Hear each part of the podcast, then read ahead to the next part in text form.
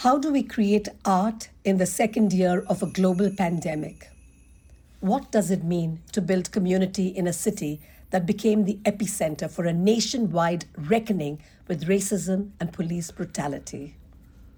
These are the questions we ask ourselves every day as a theatre with a 25 year history of standing for justice. We hold ourselves accountable to these questions. We create our program accordingly.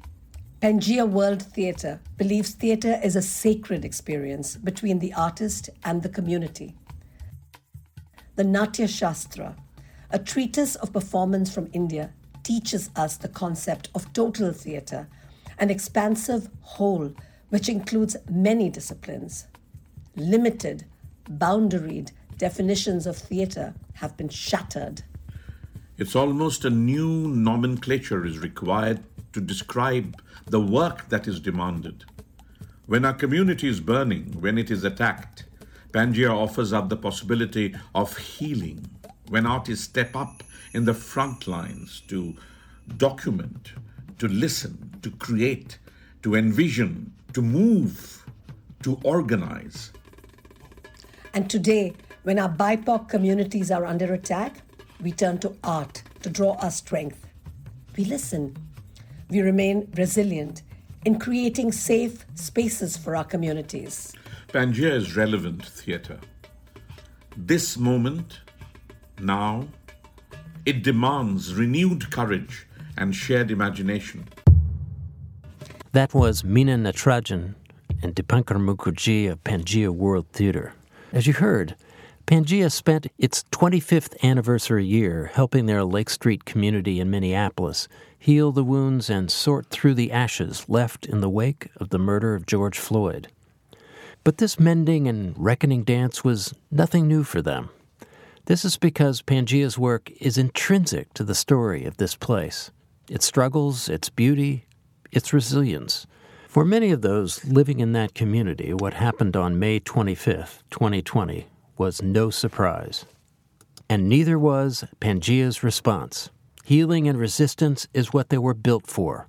Have a listen as Mina and Dipankar share their inspiring story. This is Change the Story, Change the World. My name is Bill Cleveland. Part 1 Total Theater. We are in Minneapolis, and this is the traditional homeland of the Dakota people. And we're really privileged and honored to live and work in this space in which Dakota, Ojibwe, and other First Nations people live. And my part of this conversation is originating from Alameda, California, which is located on the unceded homelands of the Chochenyo people of the Muwekma Ohlone tribe. So, when you encounter people anew who do not know your history and your story, uh, how do you describe Pangea and its work?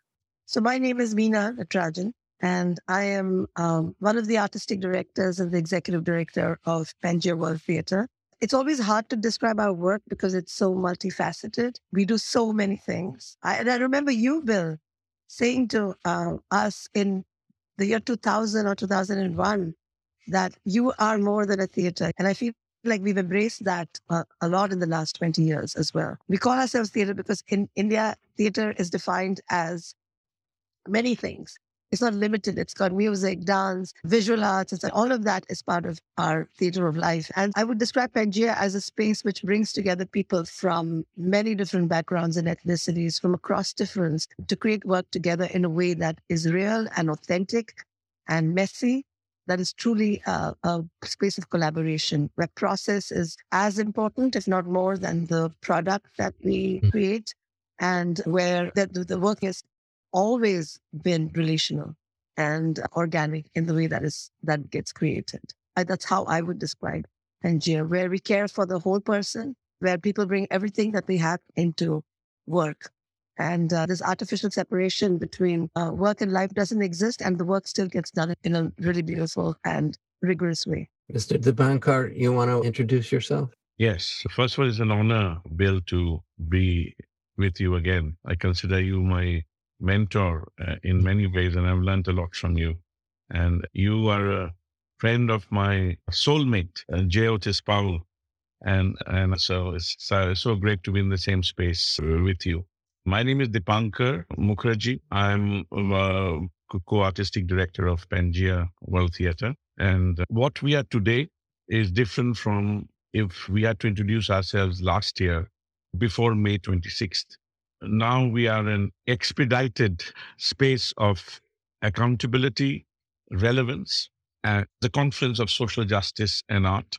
Yeah, we swim in that water through listening, uh, through activating, through stewarding, to standing in support, and constantly redefining what solidarity means and, and moving the word solidarity away from the from the dusty shelves of philosophy to the practical rigor of of doing. That's who we are today. Everything that you have both shared calls up the idea of humans engaging humans in serious, profound work relative to the health and vitality and the stories of community. Could you talk about how theater holds that, how theater embraces that particularly? I think because theater is an activity that actually requires other humans to be in the same space, this epidemic has been very hard for us in that way. Because, you know, theater is a living human beings performing in front of other living human beings. And, you know, you seeing the breadth of that person. And it's so immediate and so visceral. And that's hard to capture in any other medium. But one of the things that we've done is taken a lot of our work outdoors. And it's hard to do that in winter in this community. We've done a lot of Zoom winter. I would say uh, for, for me, theater is that space of immediacy, that space that can really emotionally move people in such an amazing way. Coming from the dramaturgy that we do, which is Indian theater, Indian theater, like what we believe in is something called total theater, which is music, dance, uh, words are not separate from each other. They're all part of the same equation. They're all in the story. And it's always a circle. And th- there's a theory in the Natya Shastra, which is the Indian treatise of dramaturgy, that says that 50% of the work is done by artists on stage, but the other 50% requires the audience. And so for me, that theater is that sacred space that we create between artists and audience. So obviously, the word community and the idea of theater that you just shared are intrinsically connected, cannot be separated. No. That one way I might say it is that without theater, community is not wholly expressed, that communities naturally come to uh-huh. the practice of theater, whether they call it theater or not. Does that ring true? Yes, definitely. It's a ritual, right? So it's that creating of ritual between the, the actors and then the audience. One of the questions I have is one I'm very interested in hearing, and that is once upon a time, there was no Pangea. How did it come about? What's the story of Pangea's birth? What is never ceases to be. What is not never was. So pan geologically, the word Pangea is the Pan is all and Gaia is the goddess of the earth. And so before the continent separated, we were together that landmass was called Pangea. So the land existed as, you know, before humans did. And so Pangea uh, World Theater in Minneapolis came about when we really dreamt of a space that was needed of intersections. The rivers meet. And I came to the Twin Cities as a resident director of the Guthrie Theater, and, and I was there for a few years. And I went and saw a different theater. There was Teatro Latino, Teatro del Pueblo, Theater Asian American Renaissance, Theater Mu, Penumbra. And all these places had their own small sectional audience. And but when I went to see a film festival, when the credits roll up, unit in Ireland, unit in England, uh, unit in uh, Afghanistan, unit in Fiji. And then I go to Cedar Cultural Center over here and their whole curatorial vision of world music. What is it about theater that we are you know, so sectional? And so we wanted to create a safe space. And it is not a, you know, Pollyannish, we are the world, God is in heaven, everything is good on earth type of, but a, a space where all of us sit in a circle and, and, and only the work is in the center. A, a collaborative space of of debate, of agreement, disagreement, listening, non listening, with all its dysfunctionality and functionality and sanctity and profanity and everything. But we had one request that we will not leave the room with residue in our heart.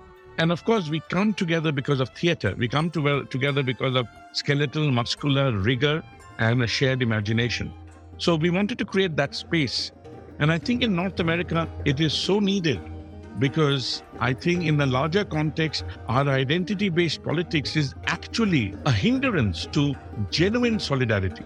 So, that I would say, once upon a time, the people existed, the art has always existed, imagination has always existed, but we wanted to create a space where we coexist and really honor the interdependence of our socio political cultural reality. And, and, and, and that is the field which we have tilled for 25 years. So now. you remind me of something at the center of why uh, I'm so heavily biased in that direction, which is that a healthy, thriving community cannot function without the creative process being a core presence. And the reason you remind me of it is that, of course, the reason Pangea exists is not an idea, it is a practice that before any words, any script gets created, any collaborative work gets created, the container is this thousands of years old thing that humans have always done, which is a performative expression of ideas and feelings and questions and a community. And so I, the reason I say this is because so much of our contemporary society lives in the brain solely. And theater is an embodied practice. If you're not up and doing, it doesn't exist. Yes. And and when you talk about solidarity and community, it is so much easier. it's not easy, but it's so much easier to bring people together when there is something to do rather than just talk yes, or an idea. Yes. Absolutely.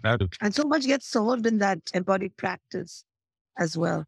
Often feel we use so many words in this culture. And so it's so much is also in the unsaid. And, and, and in some ways in this country, it's difficult to leave things unsaid because we all come from such different places and worldviews. And at the same time, I think theater is one place that you can actually work through things in an embodied kind of way. Uh, and, and when you say work through things, that's the other part, which is if we're in conflict, the only thing that will bring us together is a mutual effort uh-huh. to deal with something we both care about right? And when you're on stage together with a bunch of people trying to figure out what to do next, that's front and center. Yeah. And I think facilitation in that process is such an important practice, right? You're an amazing facilitator. You've facilitated many programs for us. And so it is important to actually to have good facilitation. It, it also doesn't happen by itself. I think. And there's also an intention and a commitment to do that and and I think that's why the intention set of let's not leave the room with uh, residue in our hearts. Or and I, and frankly speaking, how on earth can we expect to have peace and harmony outside in the world if you can't have peace and harmony between the 20 people that are working together in a, in a piece? Part two: the corner of 12th and East Lake.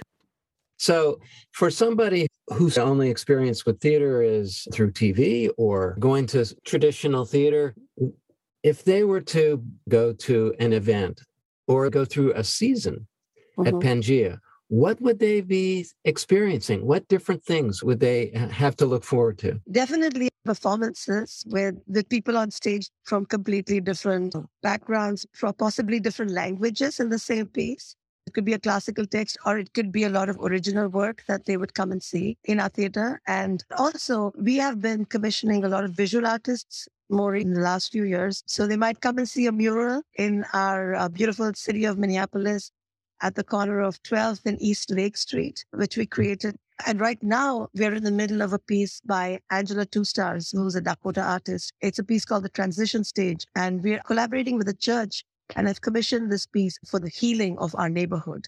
And as you know, Minneapolis has been the site of an enormous upheaval ever since Mr. Floyd got murdered um, on the street, which is about two miles from our offices. And then after that, there was an uprising in the place that we live, in less than a mile away, in front of the third police precinct. A lot of the buildings around there got completely burned to the ground. The restaurants that we worked with closely, businesses that we worked with closely, are no, nothing's there anymore. And so, right opposite the third precinct, at the there was a liquor store before, and now it's just land. And the store owner has graciously given us permission to do something in that space. So we have commissioned this Dakota artist. So she's building a giant cocoon. And this is commissioned by the local church around the corner and Pangea. Mm. And uh, we, people are putting their lamentations and their hopes for Lake Street on the cocoon. So, so if people were to pass by and they would actually come and participate in the community healing process where they would write down their hopes for Lake Street and put it on vinyl and put it on this this giant cocoon that's going to be built in it. And they would get to participate and have a conversation with the artist, with all of us, be in circle with us. And we've been conducting story circles in our program that's called Lake Street Arts, which we've been doing since 2014. We just recently completed a program called Poetry in the Windows, where we went and stuck uh, the words of poets on the windows of businesses to bring people into Lake Street businesses so mm. that they can then experience the amazing people who live on Lake, who work on Lake Street, the immigrants, the indigenous people, the people of color, and all the other businesses that have been there here for 100 years. The only thing I would add to that, Bill and Meena, is that that's what we do, but the why we do it is the, the Aristotelian poetics talk about beginning, middle, and end. Uh, in the Indian dramaturgy, there needs to be a need for something. The need gets activated into desire. And then the third part is that the truth already exists, it gets revealed to you. So the difference between Eastern and, Western dramaturgy uh, is that. I know Eastern and Western are very problematic terms. Indigenous is the West also. I'll just talk about one example poetry in the windows. The need when there was construction on the street on Lake Street, most of the businesses over here are owned by immigrants. And the moment winter finishes, you have construction who wants to deal with that traffic? And so it really affected the businesses. Uh, we live in Minneapolis, our on Lake Street, our friends own these businesses. The idea that we'll do a poetry crawl. So the poet will read the poem. And then the idea that all these people outside will go into the businesses. And then, of course, that, that was the first incarnation of Poetry in the Windows when we did it. And the second incarnation is post Brother Floyd's murder when everything is boarded up. Now that the businesses have opened.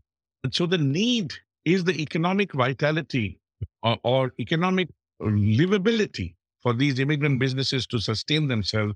And therefore, Ellen Hinchcliffe, who's a brilliant curator, curated this call out for poets to talk about Lake Street, to talk about memory or whatever has gone down on Lake Street. And then we curated about 25 poets, and there are two feet by three feet poetry clings First of all, develop relationalities. Then they give us a window, and then we put it up. And then all on Lake Street, the idea is that we'll do a poetry crawl. So the poets will read. If you looked deep into my grandparents' faces, into their eyes, you would see that all the world merges into one dream, one linking unity like the earth, the sun, the righteous rain. Strength has always been a numbers game. We all add up to one.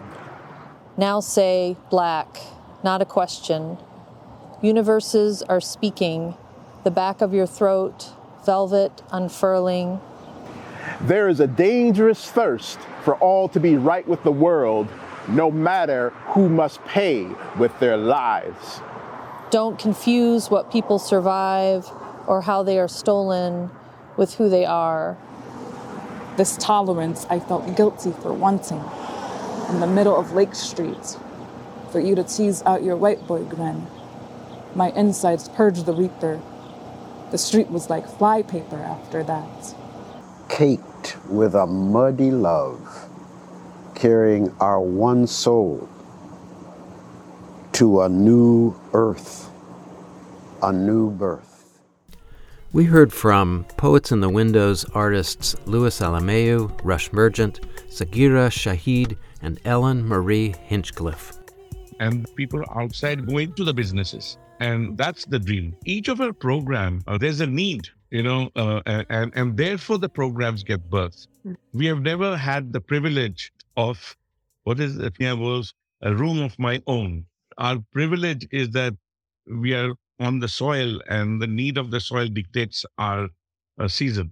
The quote that rises up, which is a David Byrne quote, which is, as it ever was, Mhm. because theater did not arise for entertainment in hu- in the human community. Theater arose because it was a significant aspect of survival and connection Mhm. for a community that desperately needed to be able to cooperate and find common ground and and s- solve problems as a collective but it occurs to me that one of the things that the pangeas of the world are endeavoring to do is to basically reintegrate these practices into the heart of community life. So it's not like we have this new, amazingly innovative idea about what theater can be as it ever was. I love that, as it ever was. It never was what it was. yes. You have shared little glimpses into different things that you do. Is there one or two that you say, okay, Pangea really manifested its its mission, its purpose in this project or this effort? And what I would ask you to do is tell the story of something that really, really personified what Pangea is all about. There's so many stories both inside the theater as well as outside the theater. In 2012 to 2014, we worked in our Lake Street Arts program. Prior to being called Lake Street Art was called Hyphenations. So we were working with the Latinx community in Minneapolis. And so what happened was that we were doing a play about crossing the border, about what it meant, how difficult it was, because these were all people who were immigrants. And I remember there were several people from the Somali community who came to that show. Uh, and they looked at that show and they said, whatever it is that you're doing here with that community, we want that. And that was a very moving moment for us. And what we said instead was that we would love that to happen and we could do that. But what we really are also passionate about is bringing Latinx, Somali, and indigenous communities together on Lake Street. And if you're up for that, we would love to make that happen. But we will not work without them. Eh, They have to be the the catalyst, Yeah. and, and we will steward the room. We will be around the room, but I mean, there's also what we we also defined Yeah. how do we enter communities Yeah. and how do we exit, and and so the, the delicate and the fragility with which we hold uh, allyship. Uh, I, I said we will do anything possible, but we, there has to be a core group of people from within the community. Yeah, and I think I think I prefer the word uh, solidarity because solidarity is a more active word, but perhaps that's just uh, dancing with words as, as opposed to actually doing the thing, which is doing the indescribable. And words are so inadequate sometimes. Yeah. So if I'm somebody thinking about this, I'm thinking different people from uh, different communities who live in a geography that's rather closely connected, Mm, who have many things in common, but their paths have not always mm, crossed and have definitely not had many opportunities to e- examine and explore the questions and, and issues and stories together with Mhm. others. So, what you're describing is something that is not common in traditional theater, which is we don't have a piece, we're making a piece.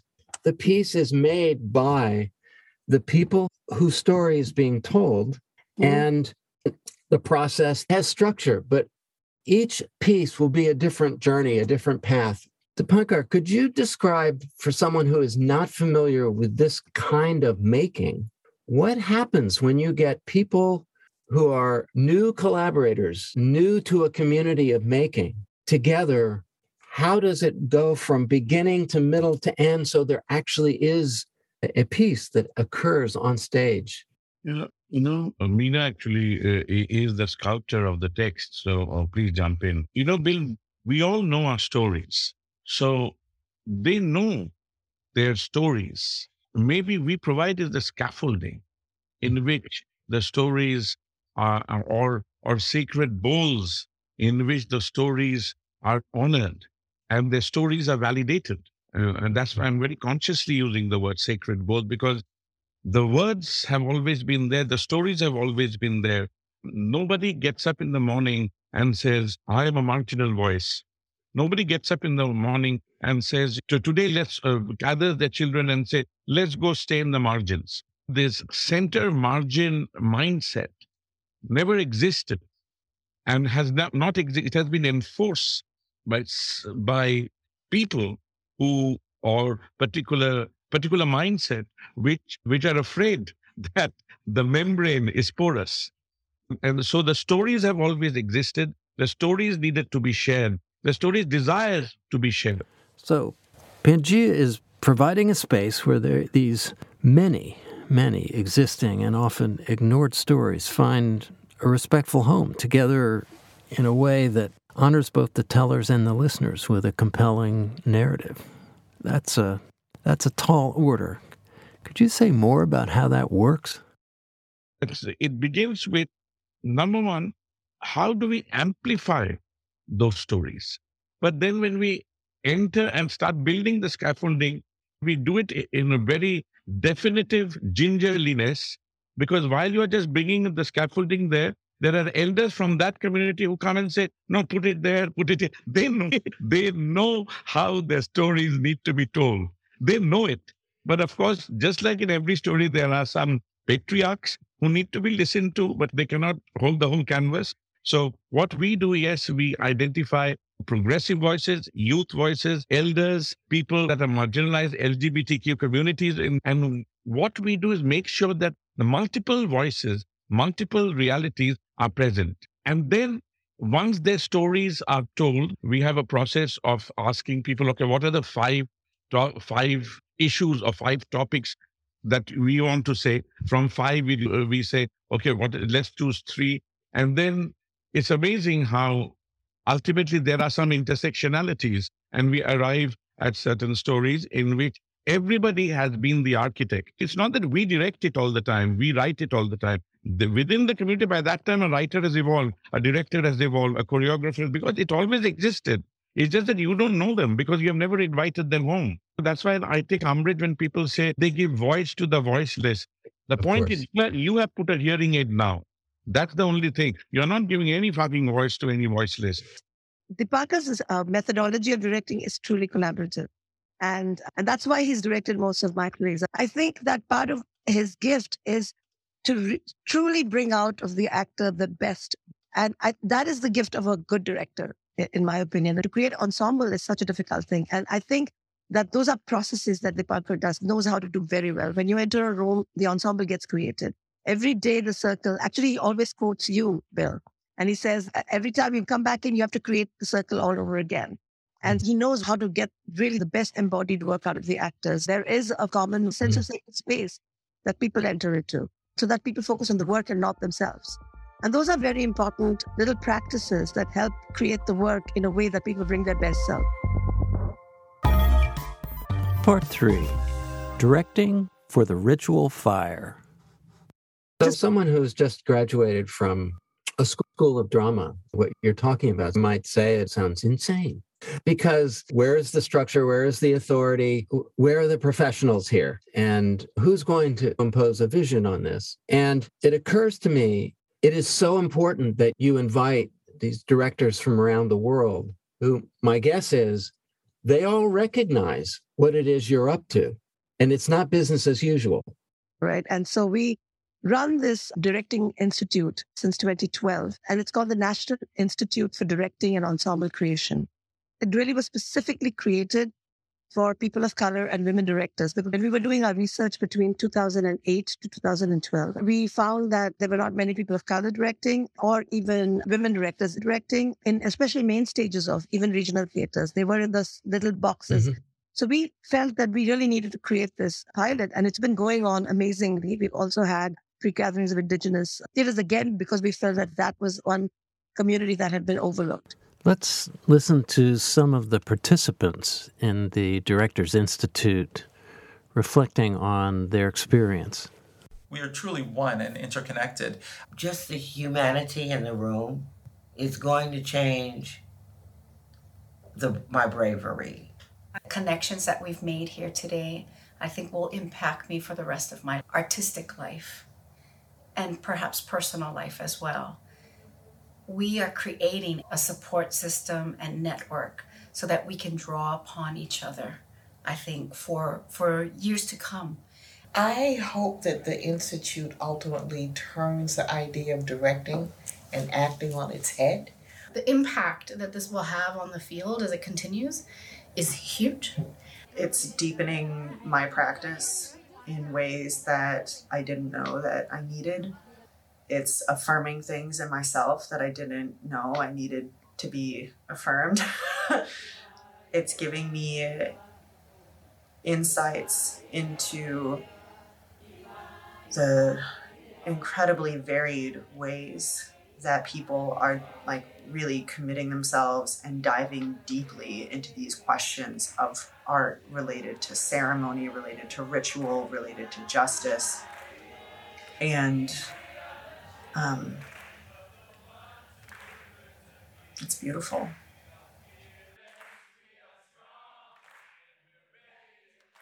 And what is exciting, I think, is that that your audiences also understand that they are more likely to be surprised by what happens in front of them in the spaces where the work gets presented, both to them and for them in the context of theater, which is it's a real gift. To my mind, it's once again a reminder what is theater mm-hmm. for? Is it a night out? Yeah. Is this something we do after we have dinner and then we go to the theater and then we go home?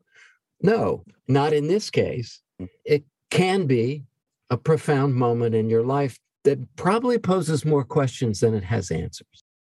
Absolutely. Mm. Absolutely. And uh, Bill, so just to go back in the process, we have professional playwrights, directors, lighting designers, sound designer, and some of them have degrees, some of them have no degrees. Most of my teachers in India never even saw a degree. In fact, they make fun of my degree. But the point is, there is this terminology. I used to speak so powerfully about my community. Then a friend of mine said that you're not doing community theater. I said, what, the, what do you mean? You're doing professional theater. I said, of course. What, what else will I do? I, then I realized that, oh my God, there is this hierarchy, the caste system, the mm-hmm. unspoken caste system of theater. There is university theater, there is community theater, then there is professional theater. I said, man, we have to take all these definitions and burn it in the ritual fire of art. And then from the ashes, let's start yeah. creating work that matters. So to me, um, it's like jazz. Like Jyotis says, the cats get together and the cats go to play. And then out of five, four people step back and one leads, and we are holding the rhythm. And then that person steps back, the other person comes back. So these are all ace fucking professionals. Sharon Day, she's 69. She has spent more than 45 years of her life creating theater, creating art. She does not have a degree, but she can take multiple MFAs, BFAs together. chew us together and spit us out. You might love to use Sharon Day's piece the Missouri River Water Walk. So she just went 53 days in 2017 walking the Missouri River. And uh, it was almost like a travelogue play. And it's uh, beautiful. My name is Sharon Day, and I'm the playwright for uh, the Missouri River Water Walk.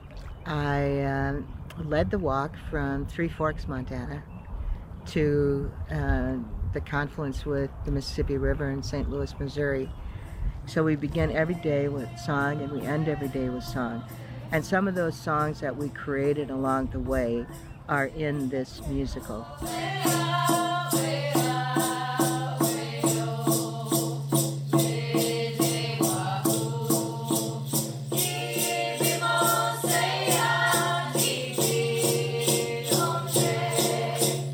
And you spend your entire day passing the water from one person to another, walking a mile, handing the water to another person and saying, you know, in God's gate, me be onje, I will do it for the water. We walked through so many uh, tribal lands and uh, beautiful lands, and but we also saw um, what we've done to the rivers. Um, there's the largest earthen dam in the world um, in Montana on the Missouri. Uh, you have the Bakken oil fields. And of course, we walk through Standing Rock. If we can learn to make that connection with the water and respect and honor the water, love the water, ask for forgiveness, that we can then treat each other that same way with respect and kindness and love. And it's unbelievable to me that that people cannot look at me and see a human being. That people cannot look at um, my grandchildren and see them as human beings. Um, that they cannot look at them and see that they are a precious star. So hopefully this play will get people to see a group of women, five women, didn't know each other, embark on this journey of 53 days, and at the end, that we became family. And hopefully, people will see if we can become family in a particular act of trying to save um, the water, that that can transform itself into other work in their day to day life. We just had a water ceremony here this morning, and I told everybody in the circle, you must do more. And we all must do more. Listening to that reminds me how much a powerful story is more than just words that follow the rules of grammar. The power of Sharon Day's story is in the generational history and life paths that have nurtured and built them. And that is something more than just craft, right? The craft does not build the pyramids. A generation has dug the foundation, another generation builds the foundation, third generation builds the temple. Without humanity, Yeah. no- nothing is possible, honestly. Yeah. That's what it is, really. And I mean, it's, you can bring your craft to the table, but I, like I said, if you can't create community with the people around you, what? How are you creating community outside? Seriously, what else is there in life but to create, to make yourself a better human being mm. and to be joyful? You know, in the in the end. That's a powerful and straightforward question, Meena, and a good one, I think, to end the first part of our conversation, which will continue in our next episode. So, listeners, please join us for Chapter 2 of the Pangea World Theater Story. Change the Story, Change the World is a production of the Center for the Study of Art and Community. Our theme and soundscape are created by the brilliant Judy Munson. Our senior editor is Andre Nebe. Our FX department lives on the web at freesound.org, and our inspiration, as always, comes from the mysterious lurking presence of Ook 235. Thanks to you for tuning in, and please keep safe, stay well, and spread the good word.